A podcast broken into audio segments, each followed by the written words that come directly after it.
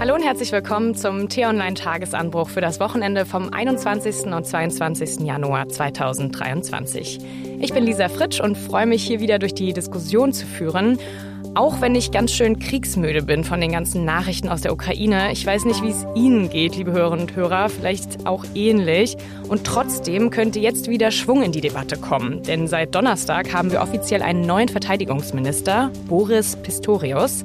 Was kann er in diesem Amt beeinflussen und was könnte sich jetzt generell in dem festgefahrenen Konflikt zwischen Russland und der Ukraine bewegen? Könnten Kampfpanzerlieferungen diesen lösen? Und um diese Fragen zu beantworten, begrüße ich wie immer T-Online-Chefredakteur Florian Harms. Hallo, liebe Lisa. Und diesmal außerdem unseren Redakteur für Außenpolitik, Patrick Diekmann. Hallo, ihr beiden. Schön, wieder mit dabei zu sein. Ja, schön, dass du auch mal wieder hier bist. Ähm, du bist ja auch ein Experte für die ganzen außenpolitischen Fragen jetzt rund um die Ukraine. Und ich habe es gerade schon gesagt, ähm, der Konflikt, der da auf den Schlachtfeldern ausgetragen wird, ist immer noch festgefahren. Gleichzeitig sind wir irgendwie etwas kriegsmüde von den vielen schrecklichen Nachrichten jeden Tag. Erst diese Woche der Absturz des Hubschraubers, bei dem nicht nur der ukrainische Innenminister starb, sondern auch 16 weitere Menschen ums Leben kamen, darunter Kinder.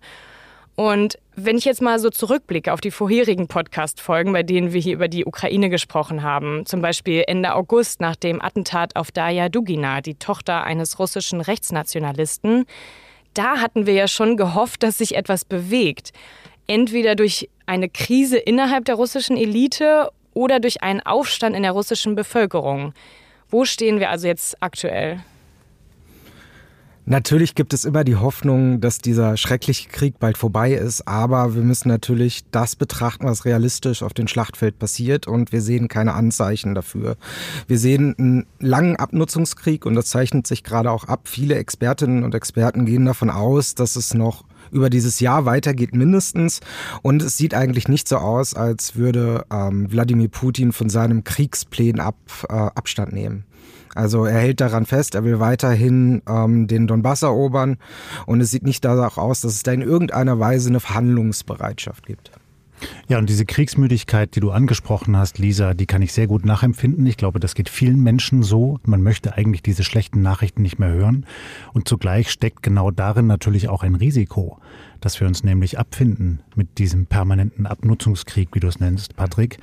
Und wir können ja in andere Weltregionen schauen, wo es seit Jahren Kriege gibt. Also schauen wir nach Afrika oder in den Jemen oder nach Syrien. Und da hat dann irgendwann sowas eingesetzt. Ja? Man hat es dann halt als gegeben hingenommen. Und das ist natürlich ganz verheerend, eine große Gefahr. Und deshalb ist auch richtig, dass wir heute im Podcast nochmal wieder über die Ukraine sprechen. Da gebe ich dir vollkommen recht. Es geht aber auch darum, Resilienz, also Widerstandskraft zu entwickeln, dass sich diese schreckliche, dass man nicht durch diese schrecklichen Nachrichten gelähmt wird und trotzdem weiter daran arbeitet, besonders wenn man politische Verantwortung hat, eine Lösung zu finden. Und ähm, das ist so ein Wechselspiel. Natürlich sind wir alle müde von diesen Nachrichten und wir würden auch als Journalistinnen und Journalisten gerne mal wieder über was anderes berichten. Ja, und wir hatten es ja jetzt auch gesehen, Anfang Januar gab es ja, sollte es ja so einen Waffenstillstand über das Feiertagswochenende von den Russen geben. Da hatte ich so ein bisschen die Hoffnung, ach, so das wäre der erste Schritt für die Lösung. Was müsste denn passieren, eurer Meinung nach, als erstes, um sozusagen das Ende dieses Krieges einzuläuten? Ist es sowas wie Waffenruhe? Ich habe darüber ja auch diese Woche im Tagesanbruch geschrieben. Die von dir gerade angesprochene, von den Russen verkündete Waffenruhe, ne, nennt man es mal so, über die Feiertage, über das russische Neujahr, war, glaube ich, pure Propaganda. Das war einfach nur für die eigene Bevölkerung gedacht. Das hatte nichts mit der Realität zu tun. Wir haben ja auch gesehen, dass genau an diesen Tagen natürlich die Russen weiter bombardiert haben. Was braucht es für ja, sagen wir eine Entschärfung, vielleicht wirklich dafür, dass die Waffen schweigen. Ich glaube, weder die Russen noch die Ukraine haben gegenwärtig ein großes Interesse daran, stillzuhalten, sondern beide haben schon so viel investiert in diesen fürchterlichen Krieg, dass sie im Moment eigentlich keinen Schritt zurückgehen können. Bei den Russen ist es der Schritt, wo sie vermutlich von der Lüge, das Ganze sei nur eine sogenannte Spezialoperation, weggehen müssen und ihrer Bevölkerung eben auch klar machen, sie sind jetzt mitten im Krieg. Und noch mehr Leute an die Front schicken, vielleicht auch durch eine Vollmobilisierung von Männern. Bei den Ukrainern ist es so, die haben schon so viel Leid erlitten. Es sind so viele Menschen gestorben, so viele Soldaten umgekommen auf dem Schlachtfeld. Da kann sich jetzt kein führender Politiker, auch Zelensky selber, hinstellen und sagen, ja, jetzt machen wir mal einen Kompromiss mit den Russen. So. Und das ist eben deshalb so schwierig. Ich glaube, was es jetzt braucht, ist eine noch stärkere Unterstützung der Ukrainer die angegriffen worden sind, damit sie ihr Land stärker verteidigen können, die Russen wirklich dauerhaft in die Defensive zu bringen, auch auf dem Schlachtfeld, um hoffentlich im Kreml dann eben doch ein kleines Umdenken auszulösen. Ja? Dass man eben sagt, wir verlieren in diesem Krieg so viel, wir müssen jetzt irgendwie reden. Und dann geht es vielleicht darum, dass die Russen sagen können, okay, wir wollen aber irgendwie die Krim behalten oder die Krim behält mal für noch einige Jahre einen Zwischenstatus aber aus den restlichen Gebieten ziehen wir ab. Da müssen wir hinkommen. Ob das gelingen kann in den nächsten Monaten, steht in den Sternen. Das, was Florian gerade gesagt hat, ist eigentlich ganz interessant. In, in der Psychologie nennt man das eskalierendes Commitment. Das heißt, wenn jemand in eine Sache so viel investiert hat, dass er dann dazu neigt, noch mehr zu investieren, um die Verluste wettzumachen, die schon erlitten wurden. Und wir erleben das in diesem Krieg an ganz, ganz vielen Punkten. Beispielsweise in dem monatelangen Kampf um Bachmut oder jetzt auch um Soledar. Ne, Soledar ist eine Stadt, die ist kleiner als Höxter. Die hat nur 10.000 Einwohner im Vergleich. Und ähm, die ist zwar strategisch wichtig, aber gemessen an den Verlusten, die da erlitten werden, ist es, also man muss sich vorstellen, das ist ein Fleischwolf da. Da werden immer neue Kräfte von beiden Seiten reingeschickt, äh, reingeschickt und die werden niedergemäht. Ne? Und ähm, da sind so viele Menschenleben verloren gegangen in den letzten Monaten, dass es den strategischen Wert die diese Städte haben, gar nicht mehr, ähm, gar nicht mehr aufwiegt. Und zur Lösung im Allgemeinen, ich glaube, der erste Schritt zu einer Lösung wäre, dass Russland sagen müsste, sie gehen vorbehaltlos in Verhandlungen. Also sie dürfen nicht sagen, wir verhandeln nur, wenn die Ukraine die Annexion, also nicht nur die der Krim, sondern auch der anderen Gebiete anerkennt. Und das wäre der Schritt, der erste Schritt überhaupt zu Gesprächen. Und da ist bislang Russland leider noch nicht bereit zu. Und das hört man in den Ansprachen von Lavrov gestern oder Putin immer wieder. Sondern da ist mal kein, kein Stück von den Narrativen abgerückt, die man seit Beginn des Krieges vertritt. Also ich höre, ihr seht auf jeden Fall Russland in der Verantwortung, da den ersten Schritt zu machen. Aber Florian, du hast es auch teilweise ein bisschen angesprochen. Ähm, könnte nicht auch Zelensky als Ukraine diesen Schritt gehen und verzichten auf diese Gebiete? Es klingt natürlich äh, schrecklich für, für das Land. Würde das nicht aber auch irgendwie so ein Zeichen der Stärke sein, dann endlich das Blutvergießen zu beenden? Ich glaube überhaupt nicht. Ich glaube, in dem Moment, wo Zelensky das täte, wäre er am nächsten Tag weg. Dann wäre er nicht mehr Präsident. Denn die Ukrainer wollen das nicht. Dieser Krieg hat dazu geführt, das Land zusammenzuschweißen. Das ist ja kein einfaches Land, auch mit vielen Fraktionen, mit starken Unterschieden zwischen sehr reichen und sehr armen Menschen. Und dieser Krieg hat dazu geführt, dass die jetzt alle gemeinsam gegen den Feind kämpfen, der sie überfallen hat, der ihre Männer, Kinder, Frauen tötet. Und deshalb ist es ganz klar, dass die Ukrainer eben jetzt nicht einfach verzichten können auf diese Regionen. Zelensky hat, das weiß ich aus Hintergrundgesprächen, durchaus durchblicken lassen in Telefonaten mit westlichen Politikern, dass er vielleicht schon bereit wäre, über die Krim zu reden. Nicht in dem Sinne, dass er sagt, okay, die gehört jetzt dauerhaft zu Russland, sondern wenn wir einen Waffenstillstand schließen, dann können wir die Krim da erstmal ausklammern und die kommt, bekommt einen besonderen Status. Und ich verlange nicht, dass die jetzt sofort auch zurück zur Ukraine kommt. Aber die Regionen im Donbass, aus denen müssen sich die Russen de facto erstmal zurückziehen. Und dafür brauchen die Ukrainer mehr Unterstützung, eben auch ja, schweres Gerät wie Kampfpanzer. Ich würde vielleicht noch ergänzen, dass es ja die Verhandlungen in Istanbul gab und da hat man schon solche Andeutungen gemacht, was Quatsch ist und was gerne von äh, russischer Propaganda so gespinnt wird, dass die Briten eine Einigung verhindert hätten. Das ist äh, nach unseren Erkenntnissen auf jeden Fall vollkommen falsch. Aber ähm, man muss sich anschauen, was danach passiert ist. Danach ist Bachmut passiert, danach ist Irpin passiert, ne? Und da haben Menschen unheimliche Folter und ähm, Kriegsverbrechen erlitten. Und das hat natürlich das Land, also die Ukraine, auch ein Stück weit traumatisiert. Ne? Und jede Friedenslösung muss vor dem Hintergrund Hintergrund ähm, gesehen werden. Zelensky kann nicht einfach sagen, er gibt jetzt Gebiete ab, weil die Ukraine dann befürchten muss, dass den Menschen, die dann Russland überlassen werden, also die da wohnen in diesen annektierten Gebieten, dann genau das gleiche Schicksal droht wie den Menschen in Bachmut oder in Irpin. Rund ein Punkt kommt hinzu, Lisa, und das betrifft dann unseren Blick auf diesen Krieg. Es geht eben nicht nur um die Ukraine, es geht auch um unsere Sicherheit in Europa. Käme Putin damit durch, dass er ein fremdes Land überfällt, dort Gebiete besetzt und nach einem fürchterlichen Krieg dann eben das überfallene Land und auch der Westen sagt, na gut, dann ist das halt so, dann nimm sie halt. Dann ist doch völlig klar, was als nächstes passiert. Dann marschieren russische Soldaten als nächstes in Transnistrien ein und überfallen Moldawien. Und dann kommt vielleicht auch irgendwann ein Zipfel von Bulgarien dran. Die hat er nämlich auch auf dem Kieker. Und dann vielleicht irgendwann Polen oder Estland oder Lettland oder Litauen. Und deshalb sieht man eben, diese Kämpfe finden auch statt für die Frage, ist Europa stabil? Gilt das Territorialprinzip, dass die Grenzen eines Staates nicht verletzt werden dürfen? Oder geben wir das auf? Und wenn wir das aufgeben, dann bekommen wir noch viel, viel größere Probleme. Hm, ja, genau diesen Aspekt hat auch, glaube ich, die Ehefrau von Zelensky diese Woche auf dem Wirtschaftsforum in Davos gesagt, dass sich dieser Krieg halt auch wirklich ausweiten könnte und auch gerade davor nochmal gewarnt. Ähm, ihr habt es schon angesprochen, die Kampfpanzerlieferungen. Jetzt am Freitag hat sich auch die sogenannte Ukraine-Kontaktgruppe zu ihrem dritten Treffen auf dem US-Luftwaffenstützpunkt in Rammstein getroffen und über weitere Waffenlieferungen beraten. Lasst uns doch vielleicht nochmal zurückschauen, was Deutschland bis jetzt überhaupt geliefert hat. Denn für mich klingt es irgendwie alles nach Panzer. Im Juli und Oktober gab es ja genau schon solche Meldungen, dass wir Panzer liefern. Aber die waren eben nur zur Abwehr und nicht zum Angriff gedacht, richtig? Ja, das war immer, so hat man es gerne dargestellt, Lisa. Also natürlich kommt ähm, diese Panzerdebatte sehr gewichtig rüber, ich glaube, weil uns die seit Kriegsbeginn begleitet. Weil natürlich der Leopard 2 beispielsweise mit die prominenteste Waffe ist, die die Bundeswehr jetzt im Arsenal hat. Und natürlich war die Forderung gleich, schickt den Leopard 2 darüber. Ähm, was wir geliefert haben. Wir haben zunächst gesagt, okay, wir sind am Anfang nicht so davon ausgegangen, dass dieser Krieg so lange dauert. Deswegen haben wir die Ukraine eher mit schultergestützter Flugabwehr beispielsweise oder Panzerabwehr ausgerüstet, weil man die ukrainischen Soldaten darin sehr schnell ausbilden konnte.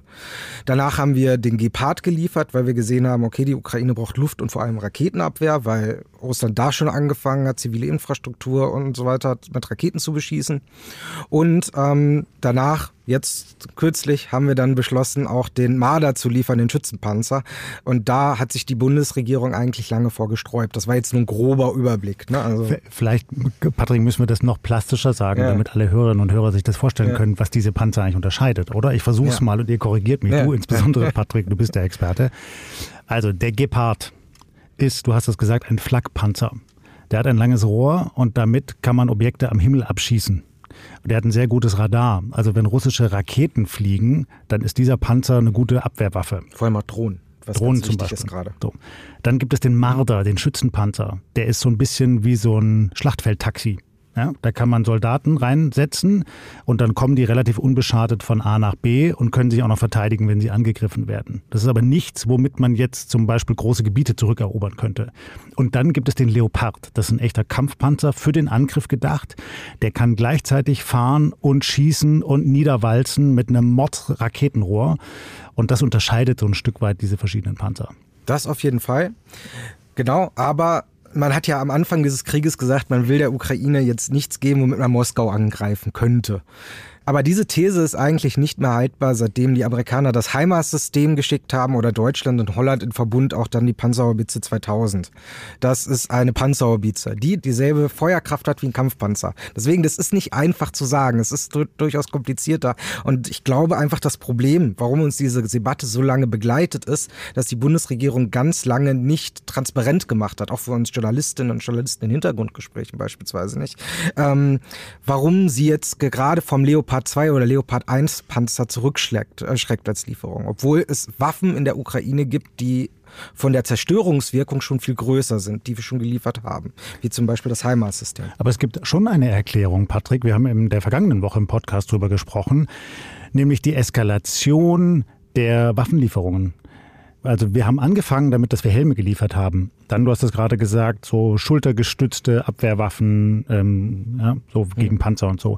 Jetzt sind wir bei Kampfpanzern. Mhm. Was kommt als nächstes? Ja, kommt dann die Forderung, die ja zum Beispiel der ehemalige Botschafter in Berlin, Melnik, auch schon erhoben hat, jetzt brauchen wir Kampfjets. So. Mhm. Mit Kampfjets kannst du aber halt auch eben wirklich nach Russland fliegen und russisches Gebiet bombardieren. So, also da gibt es eine Dynamik und da verstehe ich schon auch die Bundesregierung, den Bundeskanzler, dass sie sagen, sie sind vorsichtig dabei, ja, dass das eben nicht immer weitergeht und wenn eines kommt, dann kommt zwangsläufig auch das nächste. Hm. Aber die, es war eigentlich immer absehbar, dass Deutschland auch Kampfpanzer liefert irgendwann. Weil schon im Sommer 2022 werden 55 Prozent der Kampfpanzer der ukrainischen Armee zerstört. Und die Bestände an sowjetischen Kampfpanzern, wir haben eine ganze Zeit Kampfpanzer sowjetischer Bauart geliefert, wo dann der Unterschied ist zu westlicher Bauart, müsste man dann vielleicht auch nochmal klar sagen. Äh, die Bestände waren erschöpft in Europa irgendwann. Das heißt, irgendwann musste man Kampfpanzer liefern, die äh, auch im Westen produziert wurden. Nun, den Menschen hat man, also der deutschen Bevölkerung hat man ja erst gesagt, okay, man will nichts äh, liefern, womit man Moskau angreifen kann. Dann hat man gesagt, die Ausbildung dauert zu lange. Als nächstes hat der Bundeskanzler ein Interview gegeben, wo er gesagt hat, er, sieht da äh, in Kampfpanzern ein zu großes Eskalationspotenzial mit Moskau. Und dann wollte man am Ende nur noch im Verbund handeln mit den Partnern. Nur jetzt mittlerweile haben wir eine Situation erreicht, wo fast alle Partner ähm, Kampfpanzer liefern wollen. Nur Deutschland möchte das nicht. Und da sind wir, glaube ich, an den Punkt gekommen, wo man es entweder erwägen muss oder zumindest den Menschen noch mehr erklären muss, warum eigentlich nicht. Und das ist meine These. Wahrscheinlich wird Olaf Scholz Gründe dafür haben, warum er so vorsichtig ist. Aber er hat sie meiner Meinung nach zumindest nicht ausreichend genug kommuniziert. Hm. Und genau dieses Statement hat er ja jetzt auch ähm, diese Woche auf dem Wirtschaftsforum in Davos ähm, wiedergegeben bei seiner Rede. And uh, we will continue to be this big supporter. As you know, we decided that we will supply not just weapons, but those who are very effective. And uh, the artillery coming from Germany with our howitzer and uh, called Panzerhaubitze 2000 and uh, the multi-rocket launcher we delivered are very effective in this war. Und ich habe euch den Ton gerade vorgespielt, eben genau, weil man in seiner Stimme diese Zögerlichkeit eben hören kann. Ne? Also er hat gesagt, vor dem Ton noch, dass Deutschland nach den USA und Großbritannien mit den Waffenlieferungen an dritter Stelle steht, also wirklich ähm, ja nicht hinten runterfällt und die Ukraine weiterhin auch großzügig unterstützen will. Aber dann eben nach dem Satz, was sie entschieden haben, jetzt zu liefern, da stockt er. Also er sagt nicht nur Waffen, sondern sehr effektive Artillerie. Also er will nicht direkt Kampfpanzer sagen. Und du meintest, ähm, die ganzen Partner sind eigentlich dafür, dass Deutschland Kampfpanzer liefert. Ich habe, glaube ich, aber diese Woche gelesen, dass Spanien zum Beispiel auch zögerlich ist. Gibt es denn ein bestimmtes Land in dieser Entscheidung, das irgendwie eine wichtigere Rolle spielt? Oder ist es wirklich eine Entscheidung aller Partner? Und Inwieweit steht das im Verhältnis zu den Stimmen aus der deutschen Bevölkerung gegen diese Panzerlieferungen? Lisa, zu dem ersten Teil. Das Land, was am stärksten gezögert hat mit der Lieferung schwerer Kampfpanzer, sind, Achtung, die USA. Ja? Also es ist nicht so, dass Washington mit wehenden Fahnen alles liefert, was die Ukrainer haben wollen. Die unterstützen die Ukraine sicherlich am stärksten von allen Ländern mit vielerlei Lieferungen, mit Luftaufklärung, mit Geheimdienstinformationen etc. Aber ihren Kampfpanzer Abrams, den die gerne haben wollen in der Ukraine, haben sie noch nicht geliefert. Das hat aber vor allem technische Gründe. Der ist erstens sehr schwer, also der Transport übers Meer wäre wirklich aufwendig. Zweitens komplex zu bedienen. Da kann man nicht einfach sich reinsetzen und nach zwei Wochen weiß man, wie es funktioniert. Und drittens braucht dieses Ding auch noch einen ganz speziellen Treibstoff, den es auch nicht überall in jeder Tankstelle gibt. Und da müsste man also erstmal eine, eine Versorgungsinfrastruktur aufbauen, auch in der Ukraine. Und das macht es eben so kompliziert.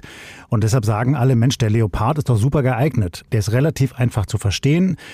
Äh, den kann man gut mit Sprit versorgen und da gibt es sogar noch auch noch genug Exemplare in Europa rumstehen. Und das ist der Hintergrund dafür, dass dieses ganze Hin und Her, wer gibt jetzt eigentlich was, halt auch immer wieder so an technischen Problemen hakt. Genau. Und der Leopard 2 wird von 19 Ländern verwendet. Das heißt, es wäre eine Lösung im Verbund.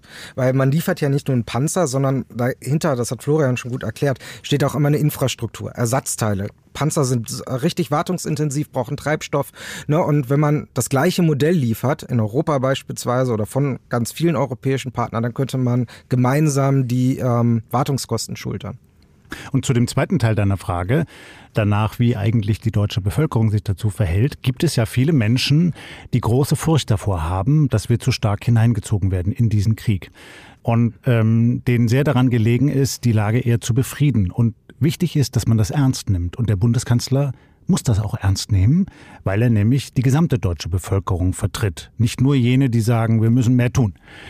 Und dabei ist Kommunikation sehr wichtig also möglichst transparent zu erklären, was und warum er es macht. Und ich stimme Patricks Kritik zu, dass das nicht immer gut gelungen ist hier in der Bundesregierung. Und wir dürfen auch nicht vergessen, wir haben mit Deutschland nach wie vor in Europa eine besondere Rolle. Wir sind das Land, das diesen Kontinent in das größte Verderben gestürzt hat, das er erlebt hat. So, seit langer, langer Zeit, im Zweiten Weltkrieg, durch die Nazizeit. Wenn man da aber mal genauer reinhorcht, wie dann Menschen auch argumentieren, die beispielsweise sagen, ähm, wir haben den Russen so viel Leid zugefügt, ähm, wir müssen uns jetzt sehr zurückhalten, dann merkt man da auch Unstimmigkeiten. Das Land im Osten, das am stärksten unter den Nazis gelitten hat, war die Ukraine. Das war ja immer noch der Gesamtverbund der Sowjetunion, aber die Ukrainer haben am meisten gelitten. Und eben nicht nur die Russen. Und daraus kann man natürlich auch eine Verantwortung herleiten, dass wir jetzt, wo die Ukrainer so stark angegriffen werden, auch vielleicht eine Verpflichtung haben, vielleicht eine besondere Verpflichtung, sie zu unterstützen. Und noch vielleicht noch mal zu deiner Frage. Du hast es ja gesagt, dass Scholz und auch die Bundesregierung immer wieder betonen, was wir alles liefern. Und das stimmt auch. Deutschland tut sehr viel. Das dürfen wir nicht vergessen. Und zu Recht sagt die Bundesregierung, dass man das manchmal international nicht so gesehen wird, gerade im Angesicht so einer Kritik bezüglich der Kampfpanzer. Wichtig ist aber vielleicht nochmal zu betonen, dass der Unterschied zwischen den Schützenpanzer, die wir jetzt liefern, und den Kampfpanzern für Putin selber nur marginal ist, weil Putin sieht uns schon als Kriegspartei. Ne? Und das erwähnt er auch immer. Das ist Grundbaustein seines Narrativs, seines Kriegsnarrativs. Und Scholz hätte zumindest, und damit sind wir wieder beim Thema Kommunikation, zumindest mal kommunizieren müssen, wo ist der Unterschied jetzt zwischen dem Marder und dem Leoparden? Und da sind auf jeden Fall noch einige Fragen offen. Ja, hoffen wir mal, dass Olaf Scholz unseren Podcast hört und sich da vielleicht ein paar Tipps mitnimmt. Kommunikation ist ja auch genau das Stichwort, was jetzt zu dem Rücktritt von Ex-Verteidigungsministerin Christine Lamprecht geführt hat. Sie hat nicht so gut kommuniziert und wurde jetzt diese Woche eben ersetzt durch unseren neuen Verteidigungsminister Boris Pistorius. Er war vorher Innenminister von Niedersachsen und nach seiner Vereidigung am Donnerstag sagte er, Deutschland ist nicht Kriegspartei, trotzdem sind wir von diesem Krieg betroffen. Die Bedeutung der höheren Sicherheit ist eine andere als noch vor einem Jahr. Deswegen geht es jetzt darum, die Bundeswehr jetzt und schnell stark zu machen. Es geht um Abschreckung, Wirksamkeit und Einsatzfähigkeit. Der größte Teil der Zeitenwende, meine Damen und Herren, liegt noch vor uns. Und es geht bei all dem jetzt vor allem darum, weiter die Ukraine zu unterstützen, eben auch mit Material aus der Bundeswehr. Ja, Pistorius sagt hier, es geht um Abschreckung, Wirksamkeit und Einsatzfähigkeit. Inwiefern kann er denn die Lage jetzt in diesem Amt als Verteidigungsminister beeinflussen? Meint er, er könnte diese Zögerlichkeit des Kanzlers brechen und mehr Schwung reinbringen? Lisa, da bin ich skeptisch. Ich glaube, die wichtigsten Entscheidungen auch in diesem Konflikt und in der Außenpolitik werden im Kanzleramt getroffen. Aber was Pistorius natürlich machen kann, er kann erstmal dafür sorgen, dass dieses Verteidigungsministerium überhaupt wieder adäquat funktioniert. Das ist nämlich ein dysfunktionales Haus. Und das hat mit den vielen Sparprogrammen der Vergangenheit zu tun, auch schon unter der Regierung Merkel, aber auch mit strukturellen Veränderungen. Der damalige Verteidigungsminister Lothar de Maizière von der CDU hat den Generalstab abgeschafft. Und das führt dazu, dass jetzt die unterschiedlichen Teilstreitkräfte in diesem Haus, also die Marine, die Armee, die Luftwaffe, eigentlich autark nur vor sich hin wursteln, miteinander rivalisieren, um Geld, um Zugänge, um Entscheidungen und das große Ganze schon längst nicht mehr geführt wird und aus dem Blick verloren worden ist. Das heißt, wenn er klug ist, wird der Pistorius wahrscheinlich sich erstmal ein Bild der Lage machen. Er wird schauen, dass er schnell Vertrauen in der Truppe herstellt. Ich glaube, das ist auch wichtig, dass die Soldatinnen und Soldaten sich ernst genommen fühlen. Und dazu hilft es sicherlich auch, dass er selber auch gedient hat in der Truppe. Und dann muss er aber an die Strukturen ran. Und wenn er das nicht aufräumt im Haus, und auch nicht rangeht, zum Beispiel an die Art und Weise, wie Beschaffungsaufträge, also der Kauf von Waffen oder Uniformen oder was auch immer organisiert wird, dann wird auch er scheitern. Genau. Und wir müssen aufpassen, dass wir jetzt seine Rolle bei der Lösung des Ukraine-Kriegs nicht zu erhöhen. Florian hat recht, die Entscheidungen werden immer noch im Kanzleramt und äh, vor allem im Kanzleramt getroffen. Und, ähm, und er hat es, glaube ich, in seiner Rede angerissen. Er hat gesagt, er will sich vor die Soldaten stellen. Und das ist ja mal ein positives Signal auch für die Truppe. Weil in der Vergangenheit, wenn irgendwas kaputt war, wieder mal, haben Politik, Medien alle auf die Soldaten und die Bundeswehr eingedroschen. Und dass da vielleicht jetzt jemand ist, der sich dann auch in solchen Fällen, weil das Missmanagement in der Bundeswehr ist nicht erst zehn Jahre alt, das ist älter. Und ähm, jetzt vor die Soldaten stellt, das ist ja ein positives Signal, zumindest für die Bundeswehr. Und das ist, glaube ich, erstmal der Schritt, dass das Ministerium wieder einen Minister bekommt, der auch intern akzeptiert wird. Und das, das hatten wir, glaube ich, längere Zeit nicht mehr. Und es geht darum, und das hat er ja auch gesagt, die Zeitenwende zu verwalten. Weil das Geld, was man da jetzt bekommt, damit ist es ja nicht getan. Ne, das muss in eine Struktur gegossen werden und das muss verteilt werden. Und ähm, da hat er auf jeden Fall eine große Aufgabe vor sich. Für den Ukraine-Krieg selber erwarte ich da jetzt keine großen Einflussmöglichkeiten des deutschen Verteidigungsministers, sagen wir es mal so. Auch wenn er natürlich für Deutschland in Rammstein beispielsweise verhandelt. Aber es wäre schon gut, wenn er dafür sorgt, dass Deutschland im Falle eines Angriffs, Gott bewahre, ja, mhm sich verteidigen könnte. Im Moment ist das nicht der Fall. Die Bundeswehr wäre wahrscheinlich nach zwei Stunden überrannt. Genau. Und da täte auch so eine gewisse Ruhe, und ich glaube, das kann er gut, dass er den Menschen, Florian hat es, glaube ich, anfangs angerissen, dass es viele berechtigte Sorgen in dem Land, in Deutschland gibt, ne, und dass er mit den Menschen nüchtern erklärt, so ist die Lage. Ne, weil ich glaube, das würde vielen Menschen ähm, dabei helfen, damit irgendwie sicherer umzugehen als momentan. Weil gerade befürchten, glaube ich, viele, dass morgen der nächste Atomkrieg ausbricht. Und da sind wir zum Glück noch sehr weit entfernt von. Ja, und diese ganzen komplexen Dinge einfach zu erklären, das machen wir auch hier im Podcast. Und da können sich vielleicht einige Politiker noch was abschneiden. Also wir haben gelernt, dass es viel um Kommunikation geht, viel auch um Dinge erklären und dass es doch schwieriger scheint, als einfach diese Frage zu stellen, wann ist der Krieg zu Ende, welche Lösung gibt es, es ist doch alles ein bisschen komplexer. Ich hoffe aber, liebe Hörerinnen und Hörer, wir haben Sie mit unserer Podcast-Folge nicht zu negativ gestimmt, sondern wir konnten Ihnen noch einiges beibringen. Ich muss ja sagen, ich lerne immer wieder hier etwas Neues dazu. Und damit danke ich euch, lieber Florian, lieber Patrick, für eure ja, Erklärungen und Sichtweisen. Und wenn Ihnen der Tagesanbruch-Podcast gefällt, lassen Sie uns gerne eine Bewertung da über Spotify, Apple Podcasts oder Amazon. Über Spotify geht das zum Beispiel über die drei Punkte neben der Glocke. Anmerkungen und Kritik können Sie uns gerne an podcasts.t-online.de schreiben. Und damit verabschiede ich mich und freue mich schon auf die nächste Diskussion am Wochenende. Ciao. Vielen Dank. Tschüss, bleiben Sie zuversichtlich und uns gewogen.